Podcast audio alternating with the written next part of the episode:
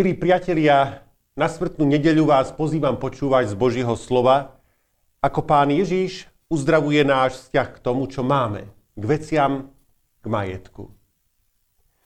Srdečne vás vítam pri tejto pobožnosti. Jej súčasťou dnes budú aj pašie.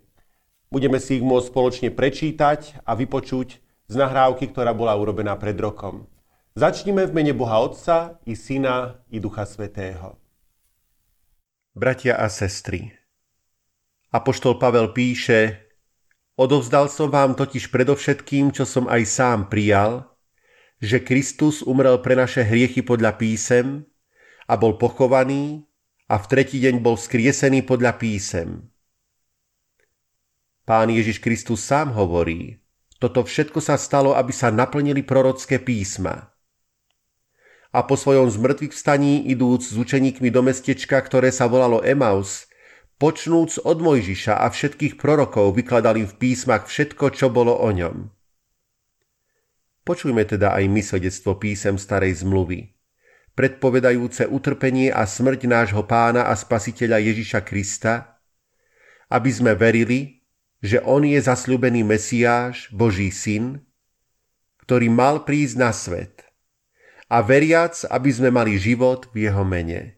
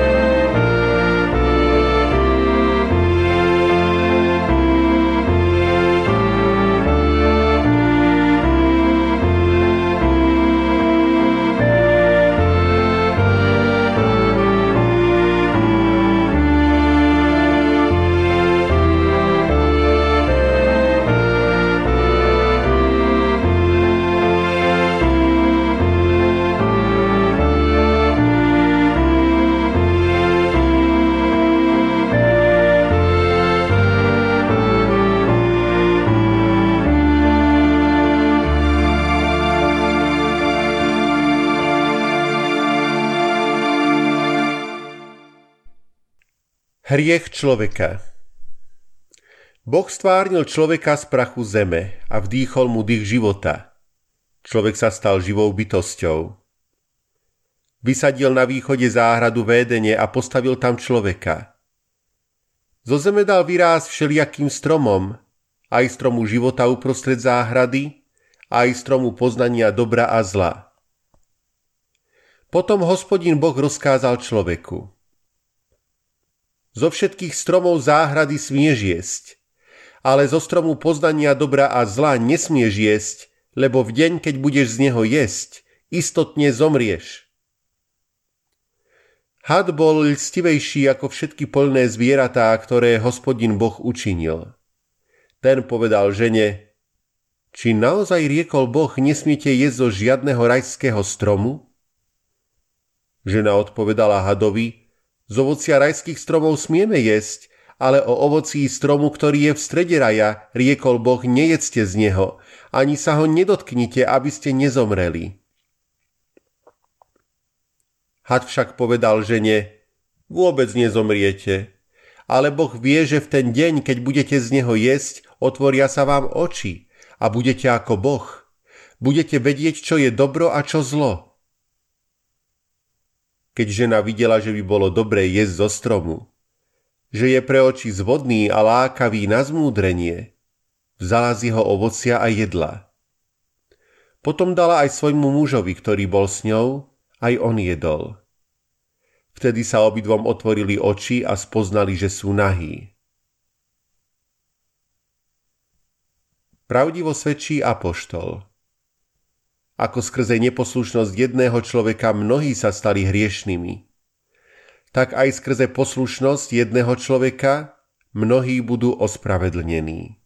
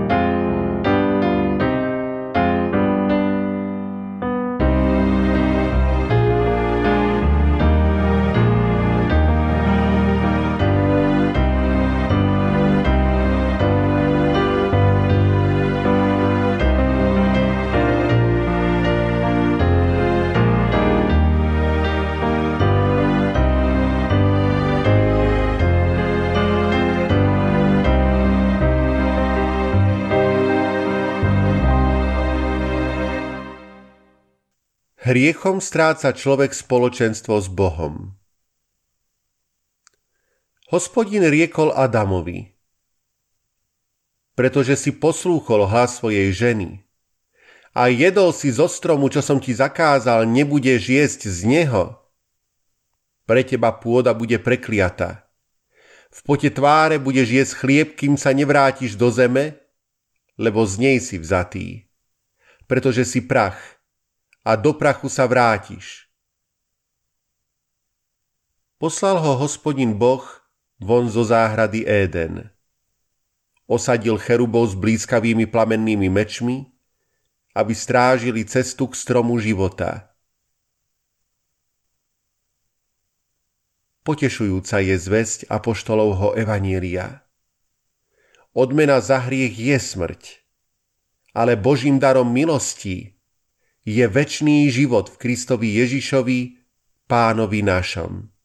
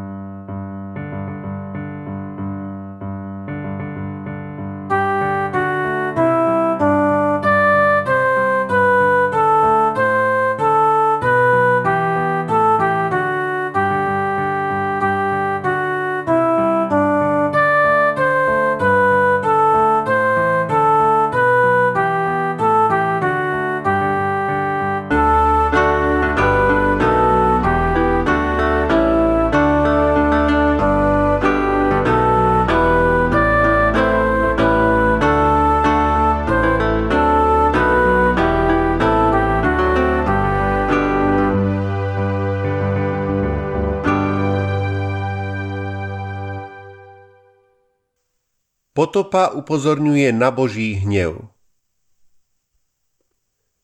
Zem bola porušená v Božích očiach. Na zemi bolo plno násilia. Vtedy riekol Boh Noachovi, urob si koráb, do ktorého vovedieš po páre zo všetkých živočíchov. Vojdeš do neho ty a s tebou tvoji synovia, tvoja žena a ženy tvojich synov. Lebo uvediem potopu vôd na zem a Noach urobil všetko tak, ako mu prikázal hospodin. Potom zavrel hospodin za ním dvere na korábe. Koráb plával na hladine vôd. Vody pokryli všetky vysoké vrchy pod celým nebom. Pomrelo všetko, čo malo dých života v nozdrách. Zostal iba Noach a čo bolo s ním v korábe. Keď vyschli vody na zemi, vyšiel Noach a s ním jeho synovia, žena a ženy jeho synov a všetky živočíchy z korábu. Noach postavil oltár hospodinovi a obetoval spaľované obete na oltári. Za poštolom sme uverili a vyznávame. Ním zmieril so sebou všetko, aj čo je na zemi, aj čo je v nebesiach a priniesol pokoj v krvi jeho kríža.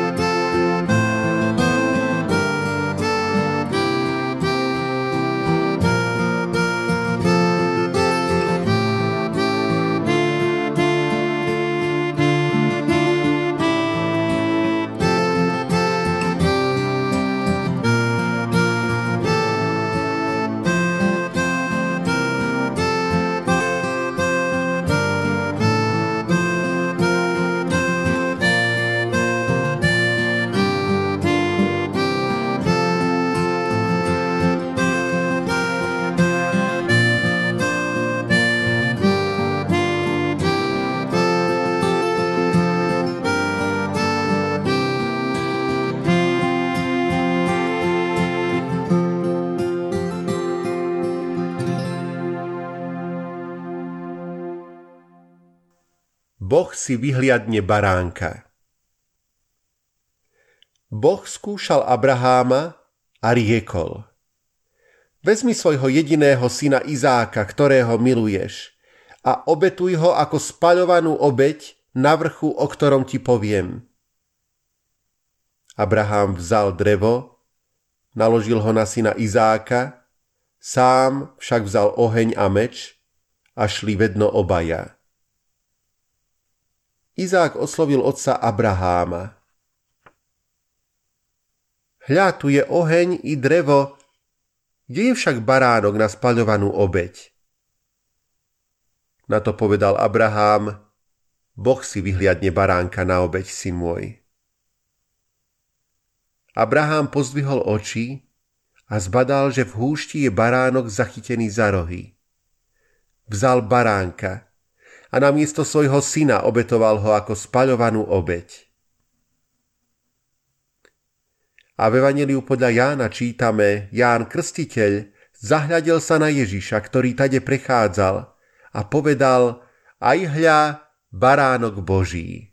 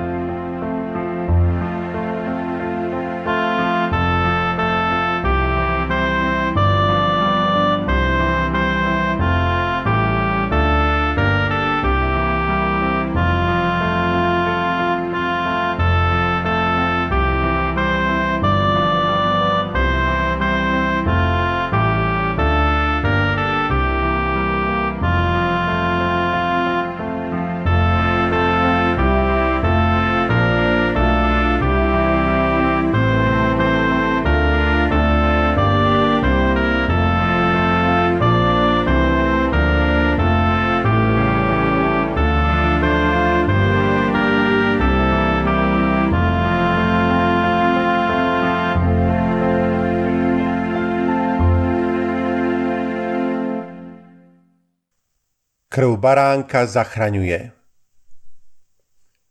V egyptskej krajine riekol hospodín Mojžišovi a Áronovi. Povedzte ľudu Izraela, vezmite baránka bez chyby a zabite ho večer na začiatku prvého mesiaca roku. Nech vezmú z jeho krvi a natrú obe veraje a vrch dverí tých domov, v ktorých budú jesť. Krv bude znamením na domoch. Keď uvidím krv, prejdem popri vás a nestihne vás hubná rana, keď budem trestať Egypt. Apoštol Ján hovorí, krv Ježiša jeho syna nás očistuje od každého hriechu.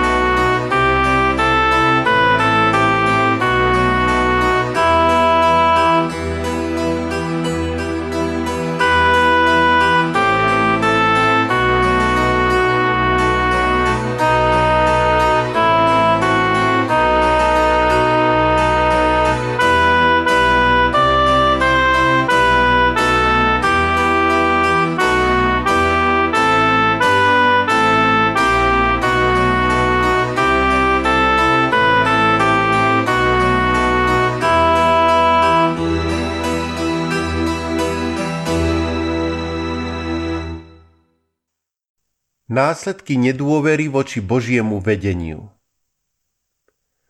Potom sa Izraelci pobrali od vrchu hór cestou k Červenému moru. Cestou ľud zmalomyselnel a hovoril proti Bohu a proti Mojžišovi. I poslal hospodin na tento ľud ohnivé hady a tie štípali ľud a mnoho ľudu z Izraela pomrelo. Vtedy prišiel ľud k Mojžišovi a hovoril, zhrešili sme, lebo sme hovorili proti hospodinovi a proti tebe. Pomodli sa k hospodinovi, aby vzdialil od nás hady. A tak sa Mojžiš pomodlil za ľud.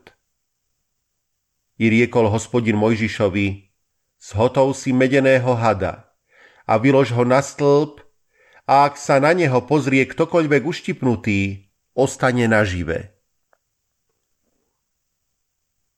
Evangelista Ján píše Ako Mojžiš povýšil hada na púšti, tak musí byť povýšený aj syn človeka, aby každý veriaci mal v ňom väčší život.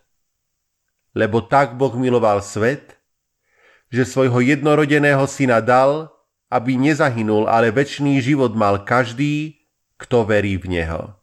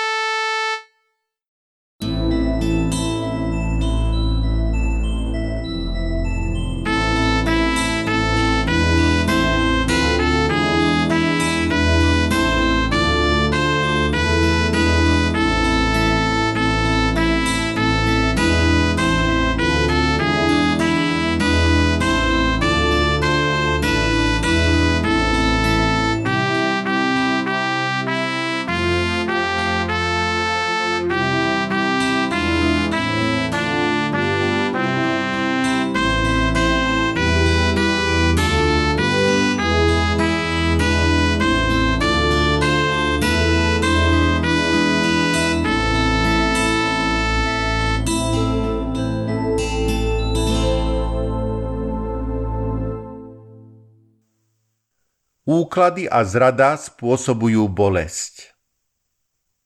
Slovo žalmistu Moji nepriatelia zle hovoria o mne, kedy už zomrie a jeho meno zanikne.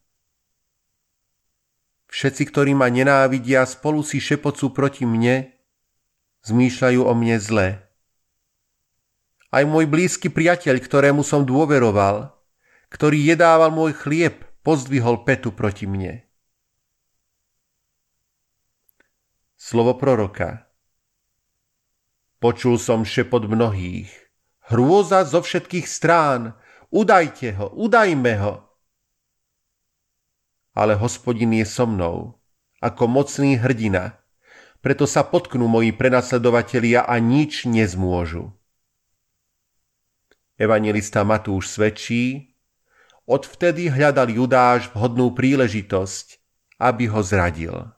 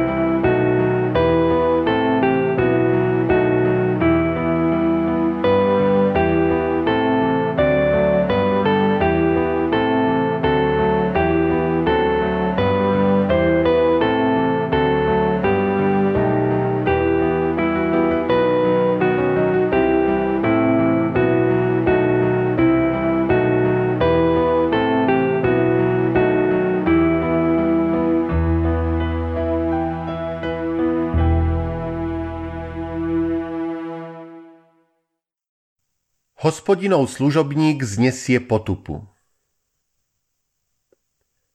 Telo som nastavil tým, ktorí ma bili, a líca tým, ktorí mi trhali bradu. Tvár som si neukryl pred potopou a slinou. Ale hospodin pán mi je na pomoci. Preto som nevyšiel na posmech. Preto som si zatvrdil tvár ako kremeň a vedel som, že nebudem zahanbený. Blízko je ten, čo mi priznáva právo. Kto sa odváži prieť sa so mnou? Spolu sa postavme. Kto je mojím žalobcom, nech pristúpi ku mne. Aj hľa, hospodin pán mi je na pomoci, kto ma odsúdi? U Matúša čítame, keď žalovali na neho, nič neodpovedal.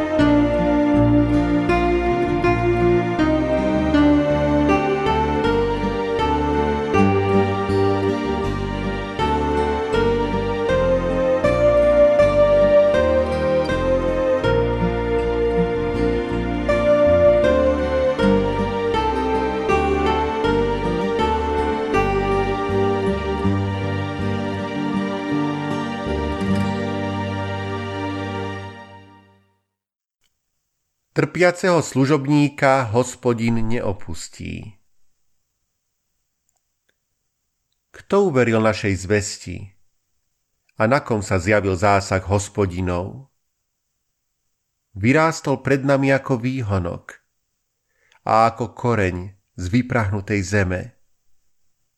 Nemal postavu ani dôstojnosť, aby sme ho obdivovali, ani výzor, aby sme po ňom túžili – Opovrhnutý bol a opustený ľuďmi, muž bolestí, ktorý poznal choroby, ako niekto, pred kým si ľudia skrývajú tvár. Opovrhnutý bol a nevážili sme si ho. Ale on niesol naše choroby. Vzal na seba naše bolesti. My sme sa nazdali, že je zasiahnutý, Bohom bytý a strápený, ale on bol prebodnutý pre naše priestupky, zmučený za naše neprávosti. On znášal trest za náš pokoj, jeho jazvami sa nám dostalo uzdravenia. Apoštol Peter hovorí, na vlastnom tele vyniesol naše hriechy na drevo. Jeho krvavé rany vás uzdravili.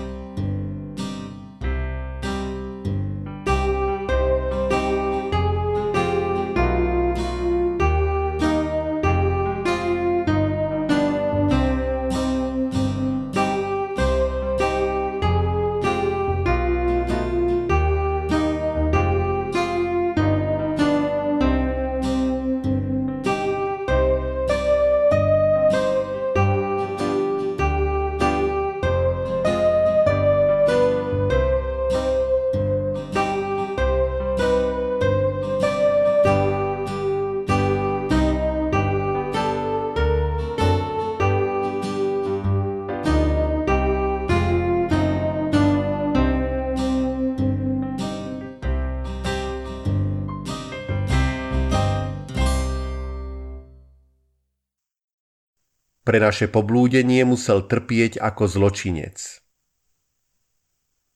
My všetci sme blúdili ako ovce. Všetci sme chodili vlastnou cestou. Hospodin spôsobil, aby ho zasiahla neprávosť všetkých nás. Strápený pokorne trpel a neotvoril ústa ako baránok vedený na zabitie. A neotvoril ústa ako ovca, ktorá umlkne pred svojimi strihačmi. Vezením a súdom bol odstránený, ale kto sa stará o jeho údel? Lebo bol vyťatý z krajiny živých, pre vinu svojho ľudu bol zbytý. Dali mu hrob s bezbožníkmi a so zločincami, keď zomrel, hoci nespáchal násilie a nebolo lsti v jeho ústach. Ale hospodinovi sa zapáčilo raniť ho chorobou. Ak položil život ako obeď za vinu, mal by vidieť potomstvo a dlho žiť. Skrze neho podariť sa má, čo chce hospodin. V prvom liste Petrovom v druhej kapitole, vo veršoch 22. až 23. je napísané On nikdy hriechu neučinil, ani lsti nebolo v jeho ústach. Keď mu zlorečili, nezlorečil, keď trpel, nehrozil, ale porúčal tomu, ktorý spravodlivo súdi.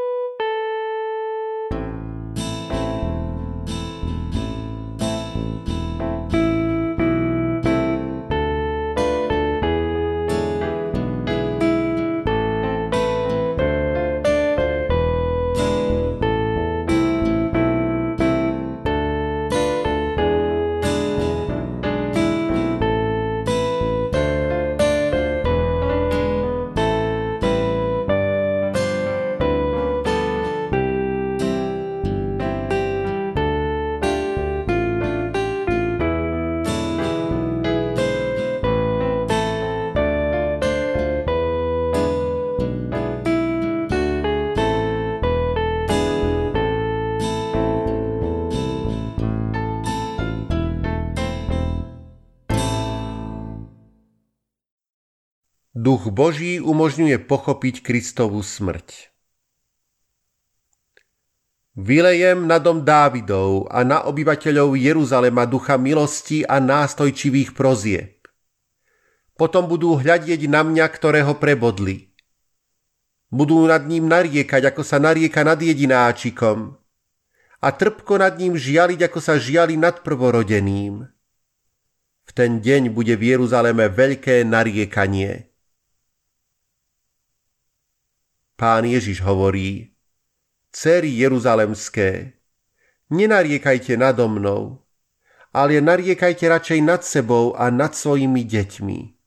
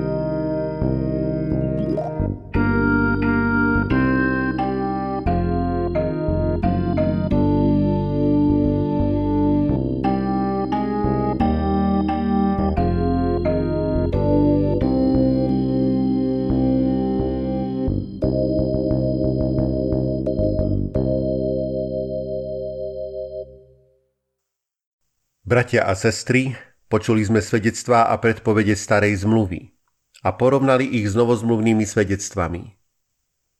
Teraz si vypočujeme niekoľko správ z Evanílií o príprave Ježišovej cesty na kríž. Ježiš predpovedá svoje utrpenie, smrť a vzkriesenie. Ježiš začal svojim učeníkom poukazovať, že musí ísť do Jeruzalema, a že musí mnoho trpieť od starších a veľkňazov i zákonníkov a že musí byť zabitý a v tretí deň vstať z mŕtvych. Tu ho vzal Peter stranou a začal ho odhovárať. Nech ti je Boh milostivý, pane, to sa ti nesmie stať. On sa však obrátil a riekol Petrovi. Choď za mňa, Satan. Na pohoršenie si mi, pretože nemyslíš na veci Božie, ale na ľudské a učeníkom riekol, kto chce prísť za mnou, nech zaprie seba samého. Berie svoj kríž na seba deň po deň a tak ma nasleduje. Lebo kto by si chcel zachrániť život, stratí ho, ale kto by stratil život pre mňa a pre evanelium, zachráni si ho. Veď čo osoží človeku, ak získa aj celý svet, ale utrpí škodu na svojej duši? Lebo čo môže dať človek ako protihodnotu, na vykúpenie svojej duše.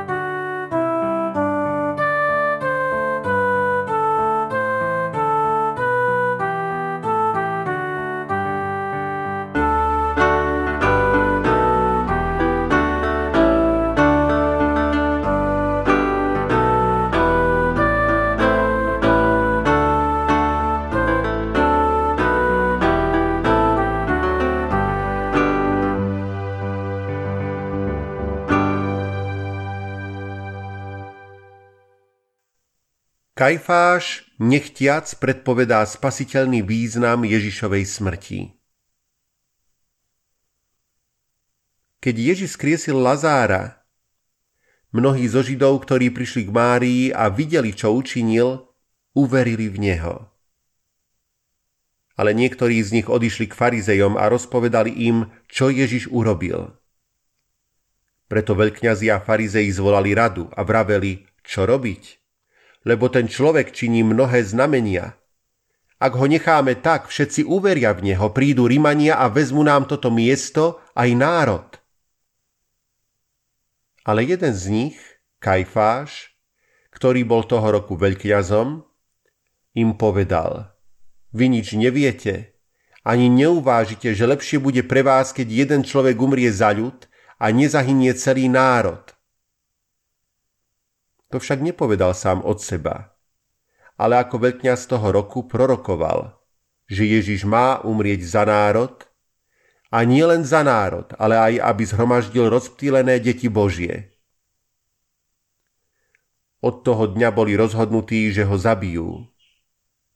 Preto Ježiš už nechodil verejne medzi Židmi, ale odišiel odtiaľ do kraja blízko púšte, do mesta nazývaného Efraim a pobudol tam s učeníkmi a bola blízko židovská veľká noc. A mnohí z krajín išli pred veľkou nocou do Jeruzalema očistiť sa. Hľadali Ježiša a stojac v chráme zhovárali sa, čo myslíte, že by ozaj neprišiel na slávnosti?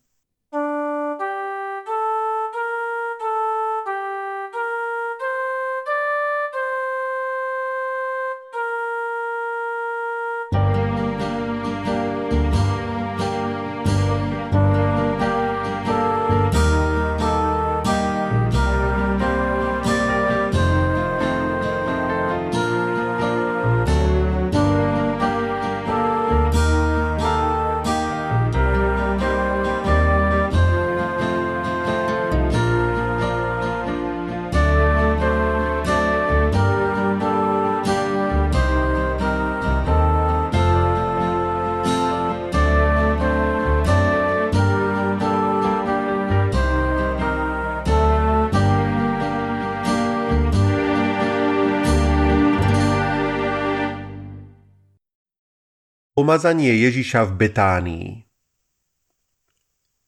Ale veľkňazi a farizei vydali rozkaz. Keď sa niekto dozvie, kde je, nech to oznámi, aby ho zlapali. Šesť dní pred Veľkou nocou prišiel Ježiš do Betánie, kde býval Lazár, ktorého vzkriesil z mŕtvych. Pripravili mu tam pohostenie a Marta posluhovala. Lazár bol medzi tými, čo s ním stolovali. Tu Mária vzala funt pravej, veľmi drahej nardovej masti, pomazala Ježišovi nohy a poutierala mu ich svojimi vlasmi. Niektorí učeníci sa namrzeli a povedali si medzi sebou, na čo je táto strata. Veď sa mohlo toto draho predať a dať chudobným. I dohovárali jej. Keď to spozoroval Ježiš, Riekol im, čo zarmucujete túto ženu. Veď mi preukázala dobrý skutok. Lebo chudobných vždy máte so sebou, ale mňa nebudete mať vždy. Ona totiž, keď mi túto masť vyliala na telo, vopred pomazala mi telo na pohreb. Veru vám hovorím, kdekoľvek po širom svete sa bude kázať toto evanílium, na jej pamiatku bude sa hovoriť aj o tom, čo urobila.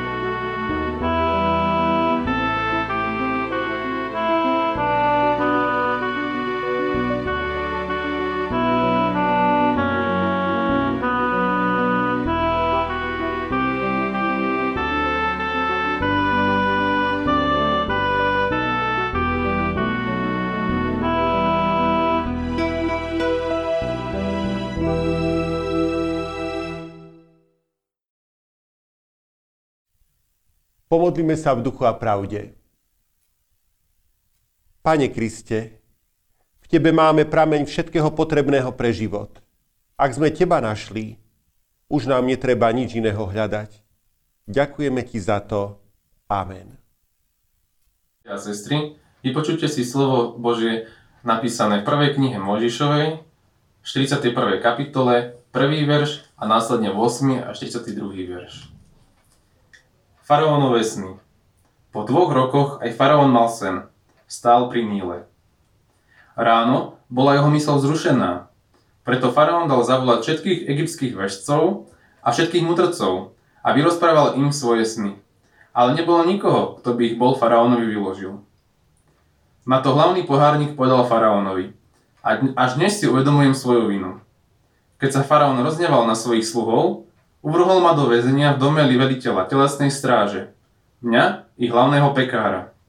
V tú istú noc sme mali sen, ja i on. Každý z nás mal sen zvláštneho významu.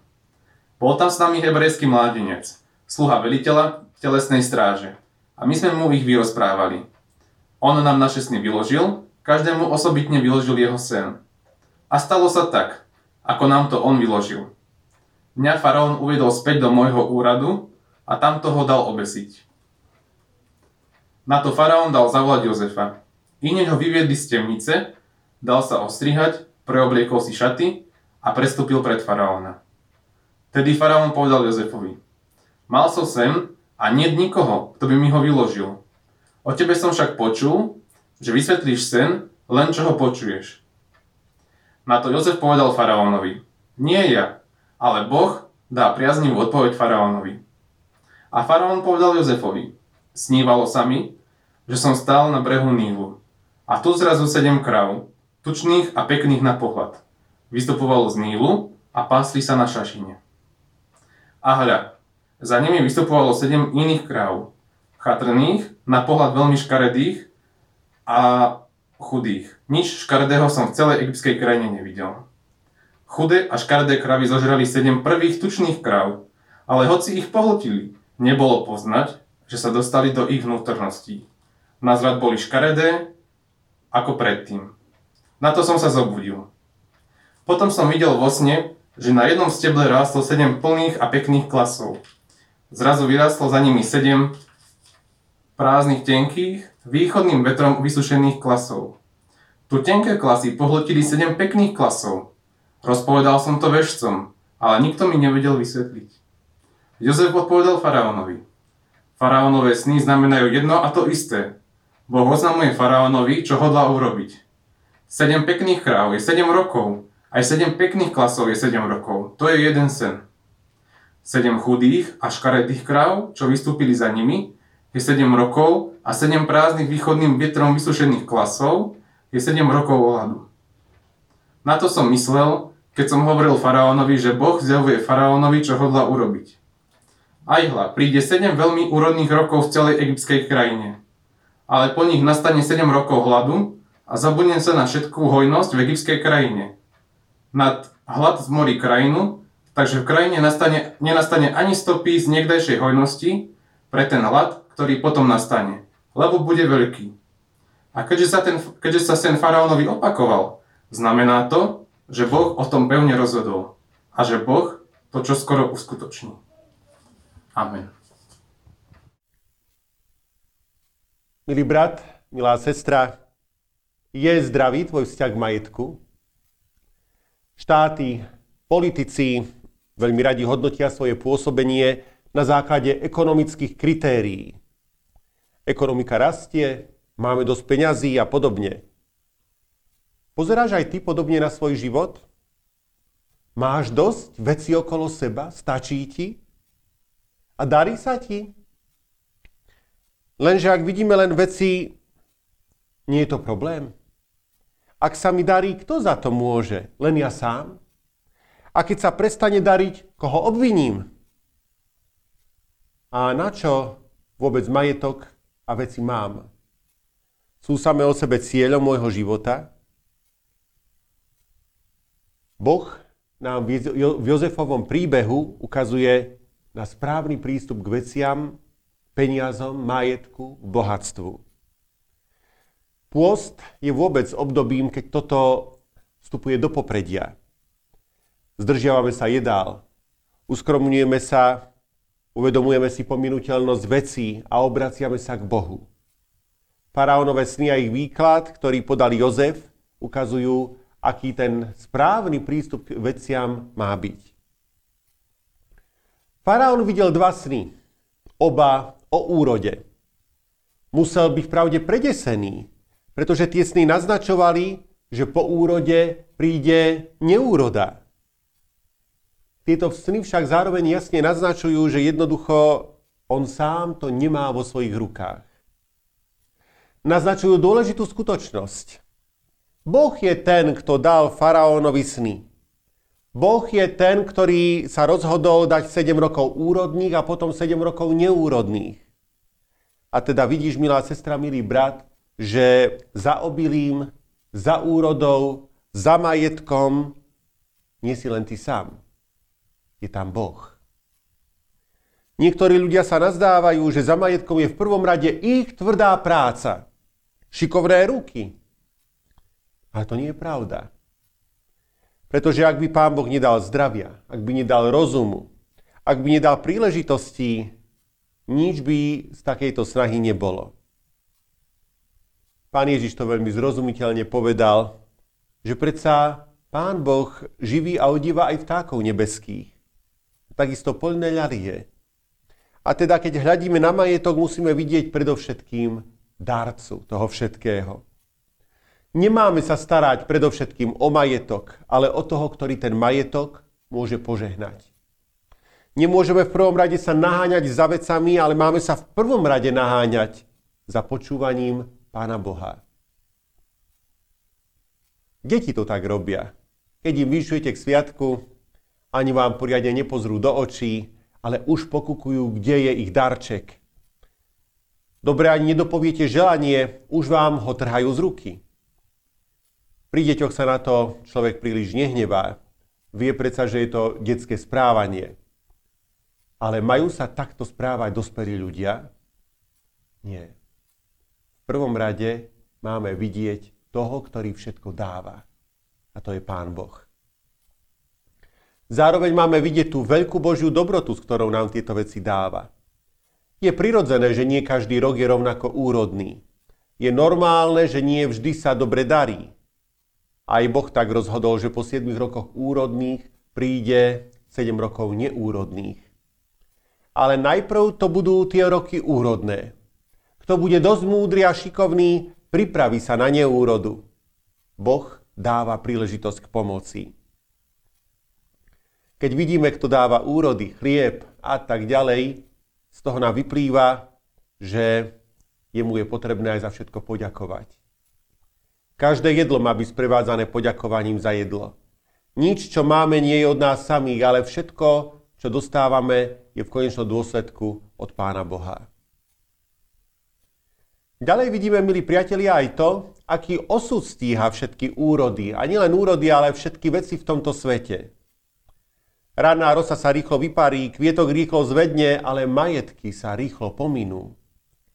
Sny ukazujú, že hoci 7 rok kráv bolo pekných, vykrmených, predsa ako nič zmizli v útrobách vychudnutých kráv. Chudobné klasy úplne pohltili klasy bohaté. Dokážeme sa obklopiť množstvom vecí.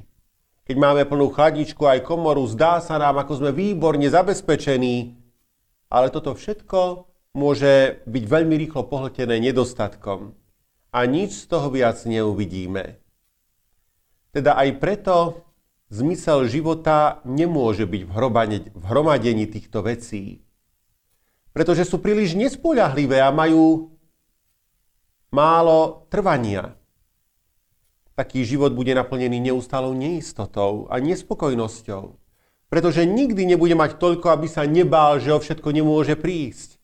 A práve ten, kto má viac, sa obáva, aby o to neprišiel. Teda nie len darca všetkého je Boh, ale aj pravý zmysel života je Boh. Lebo On jediný trvá. On jediný môže dať i vziať. A v ňom jedinom môžeme nájsť trvalé uspokojenie. Pán Ježiš nás učí, že si máme zhromažďovať poklady nie tu na zemi, kde sa zlodeji e, vlamujú a kradnú, kde moľ a hrdza ničia všetok majetok, ale v prvom rade u Neho, u nebeského Otca. A jediný spôsob, ako si tam ten poklad nájsť, je veriť v toho, ktorý má moc nás tá priviesť, Pána Ježiša Krista. Byť ním očistený. Mať svoje meno zapísané v knihe života, lebo len tak môžeme prísť na to miesto, kde nám on už chystá príbytky. A nakoniec, to, čo máme, dostávame od Pána Boha nielen tak, ale s určitým cieľom. Faraón sa bál iste a nechápal, čo znamenajú jeho sny. Zdalo sa mu, že by sa mal radovať z rokov úrodných, ktoré sa blížia, ale zároveň tušil, že tých ďalších sedem bude úplnou katastrofou. Ale pán Boh mu cez sny a cez Jozefa a jeho rozumný výklad ukazuje, že to tak vôbec nemusí byť. A že dostatok či nedostatok pre veriaceho človeka nehrá rolu. Keď nás pán, Bo- pán Ježiš prebúdza k tomu, aby sme verili v Pána Boha a dôverili, dôverovali mu, vtedy si môžeme uvedomiť nasledovné skutočnosti. Poprvé, že milujúcim Boha všetky veci slúžia na dobré. Teda či nedostatok, či dostatok, všetko zvládnem, lebo Boh ma živí a vždy budem mať s ním to, čo potrebujem. Môj nedostatok mnohonásobne vynahradí, postará sa o mňa aj na púšti a osožnejšie mi môže byť málo s pokorou a vierou, ako veľké množstvo s pokušením pýchy. Ukazuje sa tiež, že všetko, čo máme, dostávame s určitým úmyslom, s určitým cieľom. Všetky veci, ktoré máme, majú určitý cieľ. Dostatok i nedostatok egyptianov mal cieľ, aby nazbierali dosť vecí a potom zo zásob mohli poskytnúť záchranu pre všetkých núdznych. Najdôležitejšie v tom všetkom je teda jedno. Vedieť, počúvať Pána Boha. Aké mali šťastie egyptiania, že mali faraóna, ktorý neodmietol Jozefa. Nepovedal si, čo mu môže tento mladík, hebrejec, povedať, ale že počul od Jozefa slovo hospodinovo o tom, čo zamýšľa a podľa toho sa potom on i jeho krajina zariadili. Počúvaj Božie slovo. Ono ukazuje, ako máš so svojím majetkom narábať. A používaj to, čo máš. Isté predovšetkým na zabezpečenie seba a svojich blízkych. Ale aj na ďalšie Božie plány. Ako využívaš to, čo máš na šírenie Božieho slova? Koľko ľudí bolo zachránených tvojimi vecami a koľko ľudí bude zachránených tým, čo máš, tvojou finančnou podporou, tvojou prácou a úsilím. Tieto slova nás v duchu Ježišových slov o ústarostenosti vyzývajú k tomu, aby sme aj v tomto pôstnom období sa učili nebyť závislí na peniazoch, majetku, ale byť závislí na Bohu. Aby sme neboli tými, ktorí len čo si majú, ale aby sme boli Božími deťmi, aby sme boli tými, ktorí Pána Boha poslúchajú, ktorých Otec nebeský živí a ktorí mu za všetko ďakujú. Amen. Pomodlíme sa v duchu a pravde. Pane Bože náš, Ty sa staráš o všetko živé na zemi. Dávaš nám na každý deň všetko potrebné, aby sme sa sami neumárali starostiami o zajtrajšok, ale usilovne pracovali a popri tejto práci Tebe za všetko ďakovali. Teba hľadali. Tvoje slovo považovali za najdôležitejšie pre život a za sveté. K tomuto nám, Pane Bože, pomáhaj. Lebo len tak naše životy dostanú správny rozmer žitia. Len tak nezahynieme, ale nájdeme všetko podstatné. Pomôž nám, Pane, aby sme sa najmä tešili zo spásy. Aby toto bolo pre nás kľúčové, aby sme v cirkvi zápasili za záchranu sveta a aby sme sa sami dokázali i obetovať. Bože Otče Všemohúci, v piatok sme sa rozlúčili v Beňadikovej s našim spolubratom Kolomanom Markom. Vrúcne ťa oslavujeme, že si dal nášmu spolubratovi dožiť sa takého požehnaného veku. Súčasne ťa pokorne prosíme, aby si zarmútených blízkych potešil a ujal si sa ich. Urob ich vnímavými na Tvoje slovo. Nech v ňom nachádzajú povzbudenie a potešenie, pomoc i múdrosť pre svoj život. Daj im ducha modlitby, ktorý by ich viedol k tomu, aby svoje ťažkosti a žiale Tebe odovzdávali a na Tvoju pomoc očakávali. Náplň ich úprimnou vierou v Teba a pevnou nádejou, že kto v Teba verí, neumrie na veky, ale bude žiť. Amen.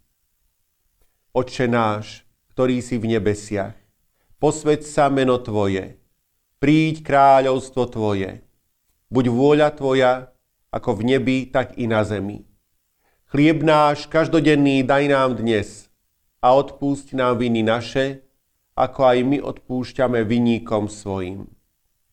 I neuvoď nás do pokušenia, ale zbav nás zlého, lebo Tvoje je kráľovstvo, i moc, i sláva na veky. Amen. Sláva Bohu Otcu, i Synu, i Duchu Svetému, ako bola na počiatku, i teraz, i vždycky, i na veky vekov. Amen. Milí priatelia, vypočujte si nasledovné oznamy. Pripomíname vám, že cirkevný príspevok už možno platiť v súčasnosti a to najlepšie prevodom z účtu. Výška cirkevného príspevku na tento rok je v našom cirkevnom zbore 10 eur. Prijali sme nasledovné milodary. Smútiaca rodina sa rozlúčila so svojím drahým otcom, starým a prastarým otcom Kolomanom Markom z Beňadikovej, ktorý nás opustil dňa 15. marca vo veku 91 rokov. Pohrebná rozlúčka sa konala v piatok 19. marca o 14. hodine na cintoríne v Beňadikovej. Rodina pri tejto príležitosti posiela pre potreby cirkevného zboru Milodar 50 eur. Mária Majdeková z Iptovského Jána posiela pre potreby cirkevného zboru Milodar 10 eur. Elena Janoučíková z Poturne ďakuje za informačné listy a nahrávky služie Božích a pre cirkevný zbor posiela milodár 20 eur. Rodina Melnová z Liptovského Jána posiela pre potreby cirkevného zboru milodár 50 eur. Ďakujeme aj za všetky pravidelné dary, ktoré posielate pre potreby nášho cirkevného zboru. To sú všetky oznámy, príjmite požehnanie. Pán Ježiš, nech vás skrze svoj hlad i smet občerství. Skrze svoje rany a bolesti nech vás uzdraví a skrze svoj kríž i smrť nech vás zachová dnes i na veky. Amen.